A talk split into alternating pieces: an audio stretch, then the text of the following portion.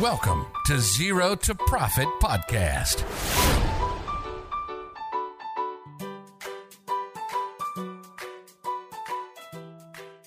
สวัสดีครับ ขอต้อนรับเข้าสู่ Zero to Profit Podcast ครับ นี่คือซีซั่น2ครับพอดแคสต์ที่ว่าด้วยเรื่องของบัญชีภาษี แล้วก็การเงินสำหรับเจ้าของธุรกิจนะครับ ใครอยากรู้ติดตามเราได้เรื่อย ๆ เลยนะครับ มีกันแบบนี้มาตลอดทุกวันพุธครับ ผมนี่คือตอนที่ 7 แล้วครับ น้องนุชครับอะสวัสดีครับน้องนุชครับ สวัสดีค่ะพี่หนอม ตอนนี้ตอนที่จ้า7นะคะ เป็นตอนที่เราจะคุยเกี่ยวกับเรื่อง ลูกหนี้กรรมการค่ะ ว่าใครครับบ้างที่ต้องยืมเงินธุรกิจนะคะ เออ คือเราได้ยินคำนี้บ่อยเนาะจริงๆเอาอืจมริงๆแบบ ถ้า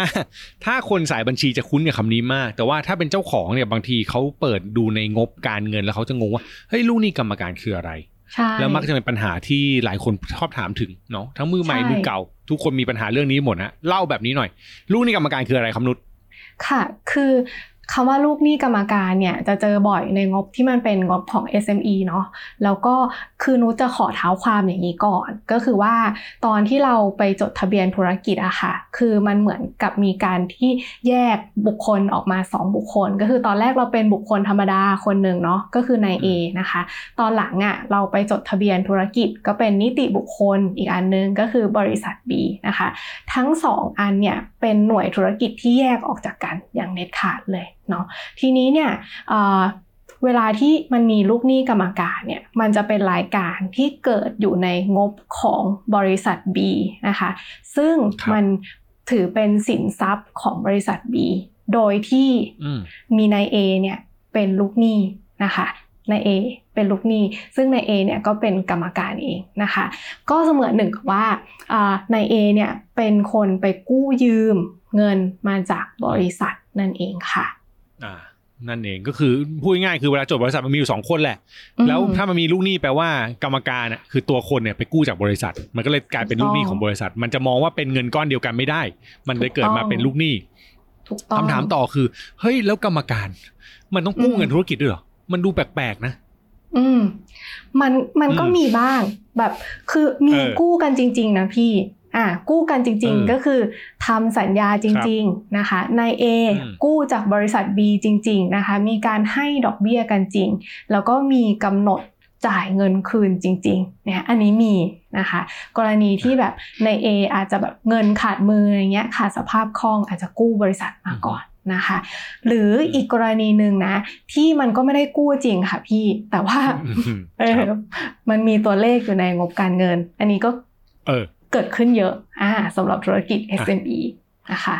แยกแบบนี้ก่อนกู้จริงไม่แปลกนุชถูกไหมก็คืออะเราช็อตเงินอะเราเรายืมเงินบริษัทมาใช้ก็ทำสัญญาเงินกู้กันไป แล้วก็มีเงินเมื่อไหร่ก็คืนบริษัทอืมอันนี้ make sense มันอืมเกิดขึ้นได้แหละ มันอาจจะดูแบบเอ้ยกรรมการช็อตเงินนิดๆหน่อยๆดูไม่อาจจะดูแปลกๆนิดนึงแต่ไม่ได้ผิดอืมใช้คำนี้ไม่ผิดแน่นอนใช่แต่ใช่ไอ้เมื่อกี้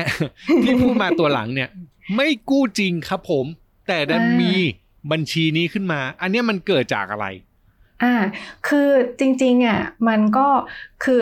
มีที่มาที่ไปนะ ก็คือว่าสมมติอืมเวลานักบัญชีอะเวลาที่เขาจะทำบัญชีอะค่ะ คืออย่างที่บอกว่านักบัญชีจะต้องมีแบบ bank statement เขาก็จะดู bank statement ว่าแบบมีรายการเงินเข้าอะไรบ้าง แล้วก็เงินออกอะไรบ้าง เงินเข้าอะ ไม่ยากเพราะว่ามันคือรายได้แน่นอนเนาะส่วนสำหรับเงินออกอะ เงินออกไปแล้วอะมันต้องจับคู่กับค่าใช้จ่ายอะไรบางอย่างที่เกิดขึ้นในกิจการนะคะ ทีเนี้ยถ้าสมมตินักบัญชีไม่มีข้อมูลนะคือเจ้าของธุรกิจไม่ได้บอกว่าเออจ่ายเงินออกไปเนี่ยเงินถอนออกไปเนี่ยเป็นค่าอะไร นักบัญชีก็ไม่มีข้อมูลนะเขาก็จะเอามาใส่ไว้เป็นว่าเงินที่กรรมการกู้ยืมไป เป็นอะลูกหนี้ครับกรรมการแบบนี้อืมนะคะอืมอะสรุปง่ายๆก็คือว่ามันอาจจะเป็นค่าใช้จ่ายที่จ่ายออกไป แล้วมันไม่มีใบเสร็จ ไม่มีที่มาที่ไป ไม่ได้บอกนักบัญชีให้ชัดเจนนะคะ มันก็เลยครับกลายเป็นลูกหนี้กรรมการเกิดขึ้นในงบการเงินอืมค่ะอะแปลแปลง่าย ๆ แปลว่า คือบัญชีไม่รู้จะลงอะไรแหละ แต่เงินอืมมันหายไป ถูกไหมไม่ว่าจะหายไปจากใช่สเตทเมนต์อยู่ๆมันมียอดเงินออกไปอืมจากบัญชีธนาคารหรือว่าอยู่ๆมีค่าใช้จ่ายขึ้นมา มีมีรายการตรงเนี้ยขึ้นมา แล้วไม่รู้อืมจะลงอะไรอ่าเหมือนก็อาจจะกรรมการเอาไปใช้เองก็เลยทุกอย่างก็เลยอะพูดพี่พูดแบบภาษาง่ายๆคือโบยอะอืมกรรมการเอาไปแล้วกัน เพราะไม่รู้อืมไม่งั้นมันลงบัญชีไม่ได้ถูกป่ะไม่งั้นมันผิด ใช่ถูกไหมงั้นมันผิดมันลงเอบัญอชีมันต้องลไม่งได้บัญชีอือืมมดังนั้นแปลว่า มันก็จะเกิดปัญหาสิถ้าเกิดเราพิสูจน์ไม่ได้ถูกป่ะเพราะว่าอืมส่วนใหญ่มันจะเกิดปัญหาเมื่อยอดมันเยอะๆป่ะ ใช่ ส่วนใหญ่ก็จะเกิดอืมปัญหาว่ายอดมันเยอะๆนะคะ ซึ่งจริงๆอะปัญหามันแบ่งเป็นสองเคสด้วย ก็คืออมประเด็นแรกอะคือเอาออกไปแล้วแบบมันเป็นค่าใช้จ่ายธุรกิจนะ แต่ไม่มีเอกสารครับอะพอไม่มีเอกสารอะว่าแบบจ่ายให้ใคร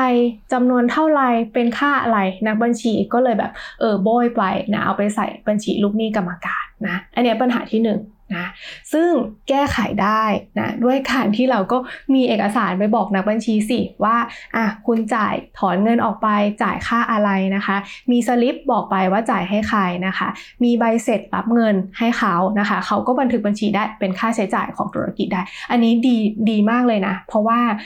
อีกในแง่หนึ่งอะมันก็จะเป็นค่าใช้จ่ายทางภาษีได้ด้วยนะคะ แล้วก็อะส่วนปัญหาที่สองเนี่ยปัญหาที่สองมันเกิดจากการที่แบบ เจ้าของธุรกิจเนี่ยถอนเงินไปใช้ส่วนตัวเองนะคะ ซึ่งสำหรับปัญหานี้เนี่ยมันก็อือฮึอ่าอาจจะเกิดจากการที่เราอะไม่ได้ตั้งแบบเงินเดือนหรือไม่ได้ตั้งค่าตอบแทนสำหรับตัวเองได้ดีพอนะคะ คือแบบทำงานไปถึงเวลาแบบเฮ้ยช็อตเงินส่วนตัวก็มาเบิกจากธุรกิจไปนะคำ คือจริงๆมันก็เป็นเงินเงินของเรานั่นแหละที่หามาได้ แต่ว่าเวลามันมองแตกต่างกันอะสอง entity อะส่วนตัวแล้วก็ธุรกิจอะมันมันก็เลยจะต้องมีบัญชีลูกหนี้กรรมการเกิดขึ้นนะคะ ถ้าอยู่ดีมาถอนเงินไปอะนึกออกเลย ทีนี้มันมีอยู่สองประเด็นเนาะที่เมื่อกี้พูดมาพี่ว่าสำคัญคือหนึ่งต้องดูว่าปัญหามันเกิดจากอะไร ปัญหามันเกิดจากการที่หนึ่งกรรมการเขาแบบอืมเราแบบจ่ายอะไรไปเราไม่เคยเก็บเอกสารเลย อันนี้ปัญหาแรกค่ะ ใช่ไหมซึ่งมันจะมีใช่ปัญหาในฝั่งของภาษีด้วยมันเป็นรายจ่ายไม่ได้ด้วยนะอันนี้ใช่ต้องบอกไว้ก่อนมันจะมีมันจะมีปัญหาต่อเนื่องพัวพันไปดังนั้น ถ้าถ้าเป็นปัญหาที่เอกสารแก้ที่เอกสารใช่แต่อันที่ค่ะสองเนี่ยพี่ว่าเป็นปัญหาที่เกิดขึ้นบ่อย คือคนมักจะเข้าใจว่า ก็บริษัทฉันน่ะอ่านี่มันของฉันฉันก็แค่ใช่ดึงเงินไปใช้ทำไมอะเราเป็นคนเดียวกัน ซึ่งย้ำอีกทีใช่ไหมนุชว่ามันเป็นคนละคนนะ ใช่เป็นคนละคนแล้วก็เจ้ากันไม่ได้ อะ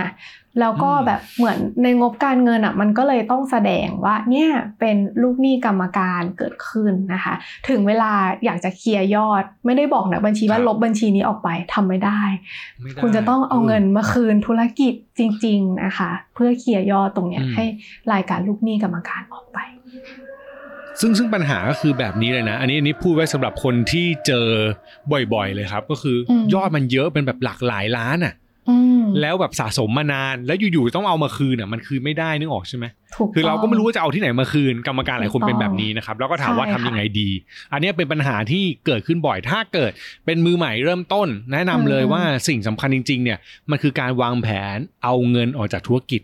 อืมใช่ค่ะถูกปะถูกต้องวางแผนยังไงดีครับนุชอันนี้คืออีกประเด็นหนึ่งที่สำคัญเพื่อไม่ให้เกิดปัญหาแบบนี้ฮะ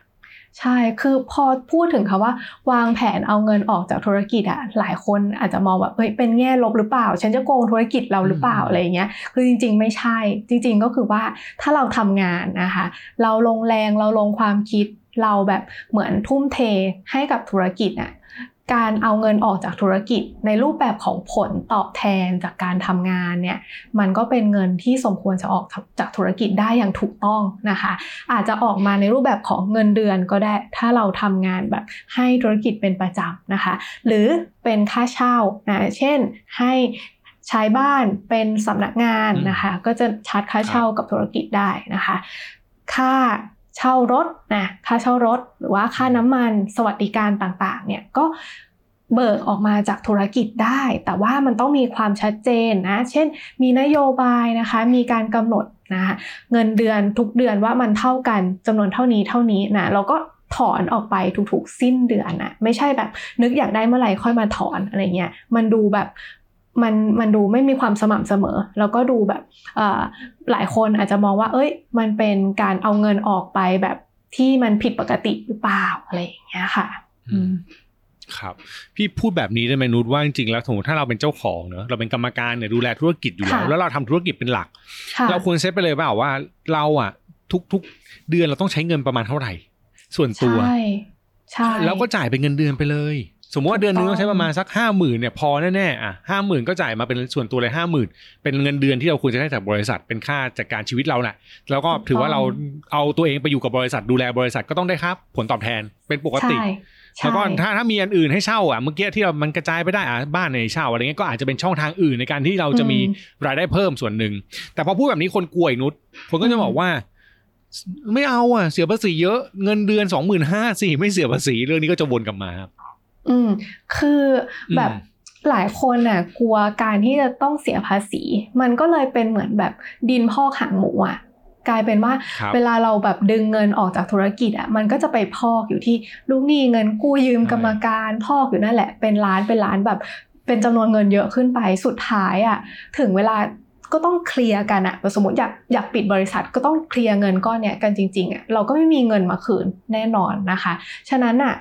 วิธีการที่ดีที่สุดในการที่เอาเงินออกจากธุรกิจอะยอมเสียภาษีนิดนึงอะแล้วให้มันจบอะแล้วเราอืมเอาเงินไปใช้อย่างสบายใจอะนูดว่าอย่างเงี้ยครับคือเราน่าจะแบบแฮปปี้ในระยะยาวมากกว่าเออเจ็บเจ็บแล้วจบใช้คำนี้เจ็เจ็บบแล้วจบเบาๆแต่จบนะแต่จบเลยไม่ต้องมาเจ็บหนักทีหลังเนาะอันนี้สำคัญนะ จใช่ริงๆค่ะแล้วก็แนวโน้มหนึ่งที่อยากอยากฝากไว้กับทุกคนเลยครับ ก็คือว่าถ้าธุรกิจเราวางแผนดีมีกำไรดีทุกอย่างดีเนี่ยกำไรเราเยอะพอเราจ่ายภาษีส่วนหนึ่งเนี่ยมันง่ายเนาะแล้วก็อืมพอมามีการจ่ายภาษีส่วนหนึ่งพอมามาแบ่งเป็นเงินเดือนให้เราหรือเป็นผลตอบแทนให้กรรมการเนี้ยเราก็สามารถเอามาบริหารจัดการการเงินตัวเองได้โดยที่ไม่ต้องเกี่ยวกับบริษัท มันก็จะแยกกันเด็ดขาดไม่มีปัญหาในระยะยาว แล้วก็จริง ๆ แล้วถ้าบริษัทมีกำไร ธุรกิจมีกำไร ยังสามารถจ่ายปันผลได้อีกนะ แต่เดี๋ยวค่อยว่ากันเรื่องนี้ อ่า อันนี้ได้เป็นแนวทางที่ถ้าทำถูกต้องมันจะง่าย แต่ถ้าโจทย์มันคือตั้งโจทย์ผิดแบบที่เมื่อกี้นุชเล่า เงินเดือนจ่ายน้อยอืมกำไรของบริษัทหลบ แล้วคอยอืมดึงเงินออกมา ธุรกิจมันก็ดูไม่ดีใช่สรรพากรค่ะเข้าตรวจก็โดน ถูกไหมใช่ตัวกรรมการค่ะเองไม่ไม่เสีย ไม่เสียภาษีก็จริงแต่ก็สุดท้ายก็ต้องหาทางเอาเงินออกมาโดยที่แบบอาจจะไม่ถูกต้องอาจจะต้องหลบเลี่ยงอะไรเงี้ยก็ปัญหาระยะยาวเกิดขึ้นแน่ๆนะครับ ฝากไว้ใช่ค่ะนะฮะอะทิ้งท้ายฮะก่อนจากการครับ ลูกหนี้กรรมการฮะกับค่ะเจ้าของธุรกิจจัดการยังไงดีครับ ค่ะนุว่าคำว่าลูกหนี้กรรมการเนี่ยคือ